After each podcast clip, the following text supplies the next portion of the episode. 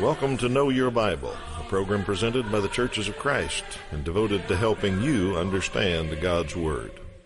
The Bible is a book inspired by God, and it contains answers to your questions. The Bible reveals Jesus and explains His sacrifice, contains God's plan for the family, and timeless principles of parenting. Also has the truth about life and death. The Bible contains great financial advice and also answers questions of morality. Join us as we look for answers to your questions and help you know your Bible. Welcome back to Know Your Bible. We're happy that you're here today and ready to study the Bible with us. That's what we do each week for 30 minutes is answer as many Bible questions as we can. We think that's a good way to help people know their Bible uh, helps us know our Bible too. We learn all sorts of things on this program. So that's what we do. If you've got a question for us, there's a phone number and a website at the bottom of the screen. Use those anytime to get in touch with us. Tell us what you'd like us to talk about on this program, and you direct the program, and hopefully we all learn a little bit more about our Bible. When I say we, I mean I'm Steve Tandy. We got two gentlemen here to help. Toby Levering. Good morning, Toby. Hi, Steve. And Jeff Martin's back. Good morning, Jeff. Morning, Steve. Glad you're here and ready to go. And uh, our viewers always get the first question, but we'll get to ours in a moment. But here's your viewer question. How many baskets of leftovers were there after Jesus fed the 5,000? There's two feeding stories in the Bible, so we get the 5,000, and we'll give you the answer to that at the end of the program. Uh, a few leftovers that day. All right, looks like Toby drew number one, so you get to get us started. Sure. Question about heaven. Uh, question is, uh, when we go to heaven, will we be able to take our pets? Well, uh, there's lots of people go back and forth on this. What will there be animals? Will we, will we have our pets in heaven? Be able to take them with us? We, you know, all of that. Um, you know, I've dug into it a little bit, and I suppose there are good arguments to be made on either side of that. I could probably, if I was trying real hard, could make a case either way. The Bible really just doesn't say. All I do know is this.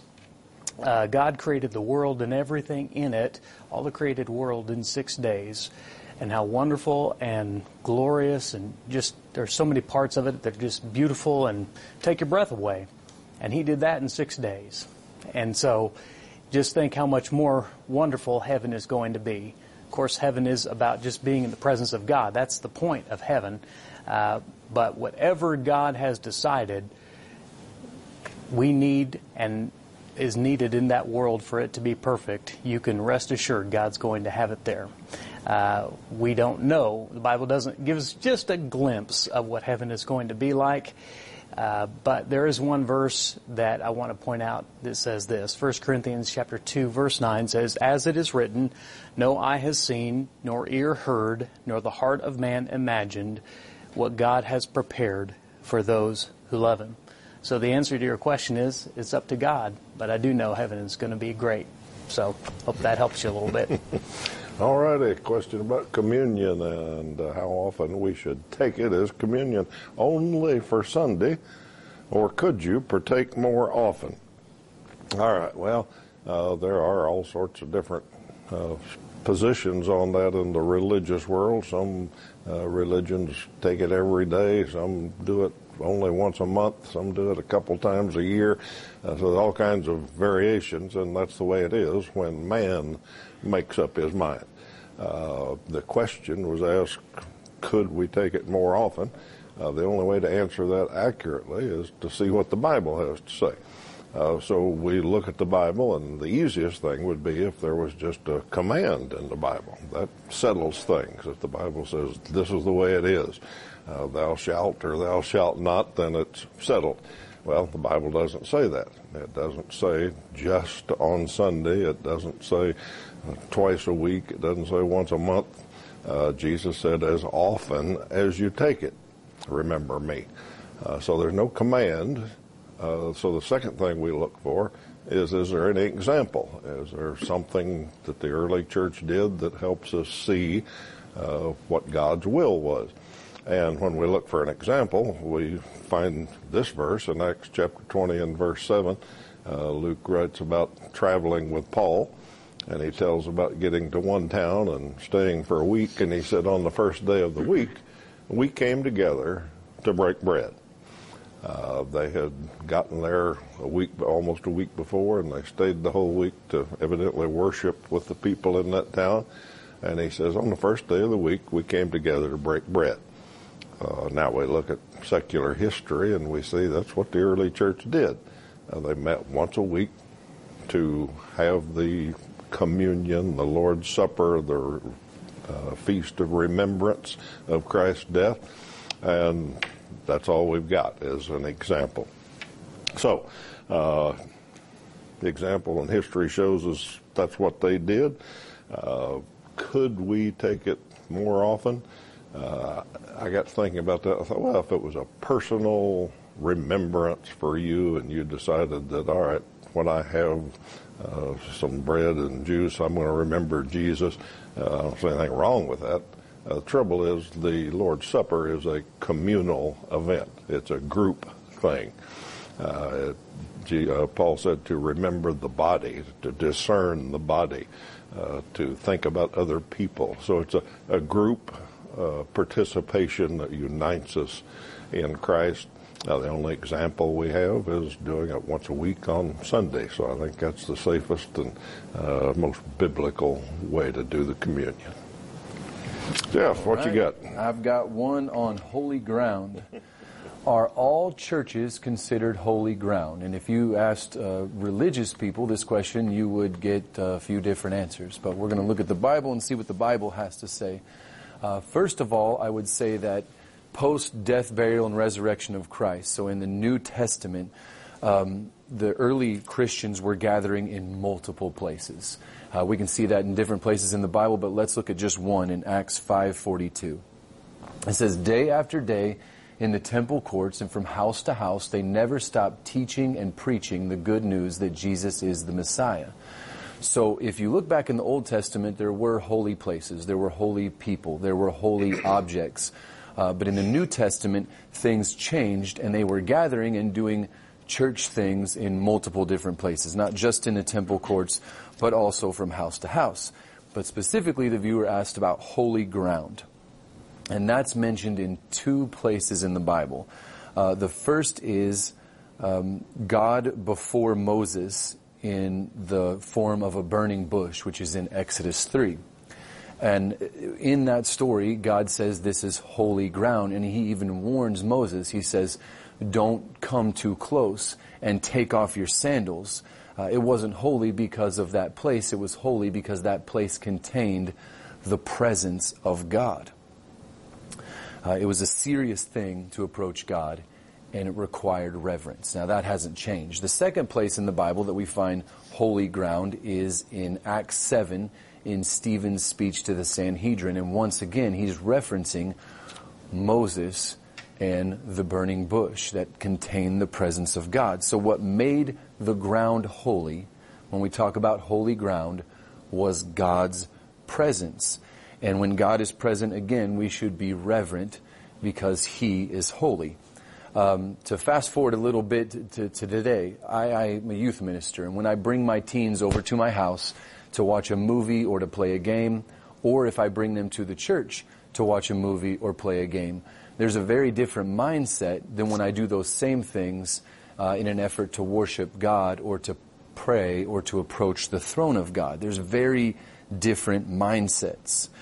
Um, when we approach God, no matter where we are, there is something holy going on. This has very little to do with the, the, place geographically and everything to do with approaching Almighty God uh, and His presence. So the churches are not holy in and of themselves, but where God is present, it's holy. All right, good answer. Uh, God's presence makes it holy. Let's take just a moment and study, uh, think about a way to study the Bible. Uh, we answer a few questions each week, but uh, we don't even scratch the surface of what's in the Bible, and that's why we advocate home Bible study. Uh, we think it's a good thing to do, uh, to study God's Word for yourself. And we know some people have trouble getting started in that kind of study. So we've got some tools that we've uh, developed over the years that are great ways to study the Bible. Uh, we'll start you out with a course that's just a very basic overview of the Bible. Uh, no, not denominational creed or anything, just plain Bible teaching. And then we've got other advanced courses that take you into more detail about the life of Christ and the beginning of the church and lots of uh, different things that the Bible has to say. So, uh, great studies, good way to learn some Bible.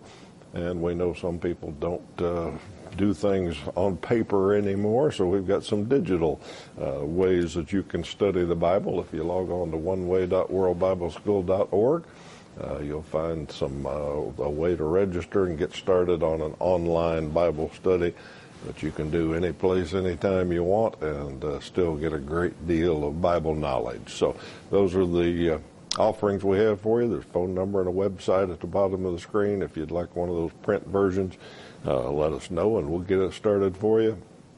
Hope you enjoy studying the Bible with Know Your Bible study tools. So, me, where did Yeah. Jesus go? We have uh, get that question from time to time. It's an interesting question to think about. Where was Jesus during the three days between his crucifixion and the resurrection? So, obviously, Jesus had died in the flesh, and then three days later he came out of the tomb. But what happened between those two very significant events? Well, the Bible speaks um, about the afterlife in a few places and so, uh, a couple, there's a little bit of confusion on the topic about where Jesus went. Um, there's a something called the Apostles' Creed, which is not in the Bible, but it's a creed that has kind of a summary of basic Christian beliefs. And one of those lines in the Apostles' Creed said uh, that Jesus was crucified, died, and buried, and he descended to hell. So there's a lot of people believe that Jesus went to hell. Well, that's not what the Bible says, uh, which is why we have to be careful about creeds and doctrines and man-made ideas. Uh, it's always best to go straight to the source. The word uh, for uh, when it talks about uh, the place where you go after you die, there's two different words. One in the Hebrew is Sheol, and the one in the Greek is Hades. And both of those words mean the same place. It simply uh, is translated as the realm of the place of the dead, the place where those go when they, people go when they die. We get a picture of that in Luke chapter 16, in the story of rich man, the rich man and Lazarus. In uh, verse 23, uh, Luke writes, In Hades, being in torment, he lifted up his eyes and saw Abraham far off and Lazarus at his side. Speaking of the rich man. So that's a description of Hades, and in that description in Luke 16, there are two parts to it. There's Abraham's side, uh, and then there's the place of torment. And these two sides are separate, and um, they're very different places in terms of their experience. One is just awful, and in fact, the rich man begs uh, for just a drop of water to be placed on his tongue. He's in such agony, and he's uh, in fire, and it's just a terrible place. And the other one is a very comforting place uh, there at Abraham's side. So, Hades is described in that way, and that's where we believe that Jesus went uh, between the time of his crucifixion and the resurrection. He went to Hades, the realm of the dead. Jesus did not go to hell. Um, Peter says that Jesus preached to the spirits in prison. So that's kind of an interesting picture uh, to imagine what Jesus did there. But no, Jesus did not go to hell. Jesus did go to Hades. And of course, three days later, he came out. So hopefully that helps. Uh, and we get the, another one scripture we look at is Luke 23 43. Uh, this is at the cross, right before he died. And he says to the criminal next to him, Truly, I say to you, you will be with me in paradise, which was uh, also called Abraham's side. So he, he knew where he was going, and uh, according to scripture, that's where Jesus went. All right, a little Bible definition here. Viewer wants to know what does the mean, what does it mean in the Bible to judge someone? Well, my answer to that is it depends what you mean by judge. Uh, the Bible says judge, and the Bible says don't judge. So we got to figure out what what that means. Anytime the Bible seems to contradict itself, uh, it just means we hadn't quite figured it out yet. So we got to do a little studying. Now, let me show you a couple of verses. First one is Matthew 7 1. And this is probably currently the most popular Bible verse in the world. Uh, says, Judge not, that you be not judged. Uh, almost everybody in the world today knows that verse, or at least the first part of it. The Bible says, judge not, so you can't tell me what to do. Uh, well, the Bible does say that, judge not. But the Bible also says to judge. Let's look at a couple of verses that say that. 1 Corinthians 5.12, uh, Paul asks, is it not those in the church whom you are to judge? Uh, so we're supposed to judge people in the church somehow. Uh, and also Romans 12:9, uh, Paul says to hate what is evil, cling to what is good. Well, if we're supposed to reject evil and cling to what's good, uh, that means we got to judge: is this evil or this is good? we got to discern. We got to decide. Uh, so, Bible says don't judge. Bible says judge. Uh, the best way I think to understand it is to think about as in different terms. Uh, judging, in one sense, is discerning, is deciding between good and bad. And we have to do that all the time. That's what life is about, is making judgments between is this good or bad, or sometimes judgments between is this good or is this better, uh, is this better or is this the best. Uh, we make those kind of discernments or judgments. And that's what Paul's talking about when he said you're supposed to judge people in the church. If someone's doing, uh, living a sinful lifestyle, uh, the elders of the church are supposed to confront that person and say, this is not the way Christians live. So we are to make those kind of judgments. But there's also the kind of judgment that Jesus was talking about when he said, judge not, which I think a better word for that is being judgmental uh, that makes more sense to us. Uh, it's not just deciding is that right or wrong. It's being judgmental. It's being harsh. It's thinking I've got everything right, uh, so I can tell you what you got wrong. And you remember Jesus' story about that. He said, you're picking specks out of everybody else's eye, but you got a log in your own." Uh, don't be judgmental. Don't be harsh about it. So, question was, what's the Bible mean when it says judge someone? Uh, yes, we are supposed to make judgments about behavior and uh, appropriate things and wrong things and decide something. If we didn't do that, we couldn't get through life. Uh, so yes, we're supposed to judge in a certain way, but we aren't to be judgmental. We aren't to be harsh, uh, critical in the way that we do it. Uh, so that's what the Bible means by judging. A couple of different things. All right. Jeffrey. Good answer. Yep. I've got one, another one about the Bible. I haven't read the Bible. Where should I start? This is a great question. Hopefully the viewer didn't wait for me to answer this before they started. Uh, but this is good, especially for our viewers who are just starting to watch and, and wondering about what the Bible says and, and wanting to get into it. And I don't have a scripture uh, that tells you exactly where to start, which leaves me uh, just giving you my humble opinion, which could possibly differ from Steve and Toby's opinion. So we'll see. Um, the Bible does not tell us where we should start reading, but we know that the Bible is the Word of God, so we know that it's all important. That being said, um, when we look at the Bible, when we look at the way it's laid out for us, we can see God's plan when we read it from beginning to end, beginning chronologically with Genesis and ending with Revelation. So a lot of times I think people start with Genesis because chronologically that's where it all starts. Uh, however, I would suggest going to the very center of the story, um, where all of the events of the Bible are, are pointing to this one central event, which is the life, the death, the burial, and resurrection of Jesus Christ. And that's where I would start. And that story is contained within the four Gospels uh, Matthew, Mark, Luke, and John. Uh, so any of those four would be a perfect place to start. Um, if I had to recommend one, I would say start with the Gospel of John, and when you are done with that, go to the book of Acts to get an example of the early church and the persecuted church. Um, as long as that's not where you end, it's a great place to start. And it also doesn't hurt to have a tool like we talked about earlier in the program uh, and start by uh, starting the correspondence course and letting that lead you through the Word of God.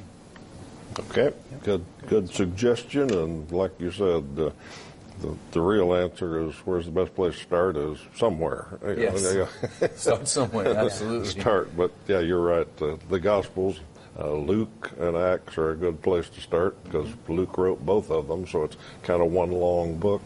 Um, lots of good places, but maybe take that correspondence course first and, and kind of get an overview, and that'll help you get started, maybe. All right, let me take just a moment and invite you to visit a Church of Christ near you. Uh, Church of Christ provide this program for you. And, uh, we like to mention some of the folks that help us stay on the air. So let me mention a couple in uh, South Central Kansas right now. The Eastwood Church of Christ in Hutchinson. A great bunch of folks that have been uh, with us since the very beginning of Know Your Bible as has the uh, congregation in St. John, Kansas. Uh, both of them are long-time supporters of Know Your Bible. Great groups of folks there, a good bunch of Christians that uh, think and study about the Bible a lot like we do here on this program. So uh, if you live in one of those communities or uh, pass through, you might want to drop in and give them a visit. Tell them that you're uh, heard about them on Know Your Bible. If you're looking for a church home and live in Hutch or St. John, give them a try. Uh, of course, whatever viewing area you're in, there's probably a Church of Christ near you. Uh, we invite you to drop in and visit them. Tell them you heard about them here on Know Your Bible. All right, I think Toby's got another one here. Yes, sir. Uh, the question is um, if musical instruments are forbidden in church worship, what authorizes PA systems, computers, etc.? Well, uh, this is kind of a uh, I think I know what the viewer's asking, and what they're getting to, and trying to make maybe a case uh, for instrumental music and countering our logic and the way we approach things. We obviously have many things in the church today that the first century Christians didn't have. You know, it's uh, we we have PA systems and computers and audio visual equipment. Those things you'll find almost in any church uh, worship service that you go, and but we, there's a lot more things that we have at the first century church. Uh, we've got hymn books and pews and Bibles. Those are things the first century church didn't have. Uh, they had maybe they would have a, a letter from the Apostle Paul, uh, but they didn't have it bound in a book and, and readily available. They didn't have song books and hymn books and uh, places to sit. Uh, for that matter, they didn't have electricity or church buildings either. So there's a lot of methods that have changed over the course of the centuries as the church has uh, meets together. So the question is related to well, how do we know what's allowed and what isn't? Well, you, I view that as we got to think of what our purpose is in our in our meeting together. I think there's two basic purposes, especially in worship. The first and, and obviously the highest priority is to glorify God and to worship Him. And the second purpose uh, is, is second in order priority too is to encourage and teach one another. That's what the church does when we worship together. And so um, we have Colossians 3:16, which says, uh, "Let the word of Christ dwell in you richly, teaching and admonishing one another in all wisdom, singing psalms and hymns and spiritual songs with thankfulness in your hearts to God. And that really sums up nicely what we're supposed to be doing as we worship God together. Now, here's the danger of what I'll call mechanical aids, any sort of mechanical aid. If you want to, you know, uh, use an instrument, or if you want to use a PowerPoint or anything like that, uh, the first is the danger is you can glorify the people who use the aid. You can, you know, in the example of instrumental music, you can glorify the musicians. Wow, look at their talent. I wish I could play the guitar like that guy. You know, you begin to give just a tiny bit of worship to the people performing. The second danger is you get into an entertainment mode and you start going to a concert instead of going to worship. Uh, I've partaken in uh, worship services and where the, the, the, the songs, the music, the instruments that were, be, were playing were so loud I couldn't hear myself, let alone the person next to me. It was a concert. Uh, I was trying to sing along, but it was there. I wasn't there to worship. I was there to be entertained. So we have to be careful with mechanical aids. Anything that distracts us from glorifying and worshiping God, and anything that takes us away from teaching uh, one another. We have to anything that does that. Uh, we have to be um, just very careful with. So that's why I love simple worship. Keep it simple, glorify God, and teach one another. Hope that helps. Okay, yeah, I'm a, good answer. Let me just add to that. I thought when I heard that question come up, I thought, well, there's a question that's got a false premise. That's the Yeah. one problem with it. And the viewer asked uh, if musical instruments are forbidden in church worship, then how about this? Well, musical instruments aren't forbidden in church worship. Uh, that's not why we don't use them. Uh, the Bible says sing, so we sing. Uh, and that's a big difference. Uh, the Bible doesn't say don't use any musical instruments. The first century Christians didn't. Uh, they just sang. Uh, but the, the way we approach the Bible, the way we think about it, is we do what the Bible says or try to. Uh, if the Bible doesn't say do it, we don't do it. So, uh, the false premise there, musical instruments aren't forbidden. Uh, we're just commanded to sing. Okay, let me squeeze one more in here. If you wants to know, are there master angels? Uh, when I got that question, I hadn't heard that term before, and I don't find any uh, basis for it uh, from the Bible. There are archangels, which just means angels of the highest rank. Uh, so there are some differences in uh, the rank of angels, but we don't know what they are. Uh, Michael is the only archangel that's named. In fact, he's one of only two angels that are named, uh, Michael and Gabriel. I guess you can count Satan. He's he's named, and he was an angel. Uh, but Michael was an archangel, and the Bible talks about him leading his angels against Satan in Revelation 7. So he, he's got some kind of authority, some kind of rank over some other angels, it seemed. Uh, other than that, we, we know about Gabriel was a messenger angel. He's not called that, but that seems to be what he did. And we read about cherubim and seraphim. Uh, we don't know much else about them. So are there master angels? I, we assume there's some kind of rank of angels and hierarchy and command structure, but we have no idea what it is. The Bible just doesn't tell us. Uh, Michael was an archangel of the highest rank, is about all we know about it. All right, let me just make sure we get our trivia question answered today. And the question is about the leftovers at the big party. Uh, how many baskets of leftovers were there after Jesus fed the 5,000? And if you go to Mark chapter 6, you can find the story, and it says after everybody had eaten their fill, uh, the disciples picked up 12 baskets of leftovers. So Mark 6:43 says that. Uh, and the reason I said this was the 5,000, there is another story in Matthew about feeding the 4,000, and there were only seven baskets of leftovers. So a little trivia there for you. We're glad you've been with us today. Hope you come back next week as we study some more Bible with you. Until then, have a great week.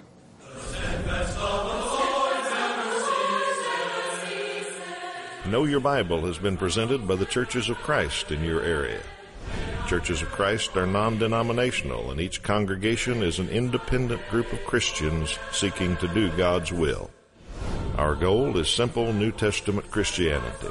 We follow the Bible as our only guide. Contact us with any questions, and we encourage you to visit a Church of Christ near you.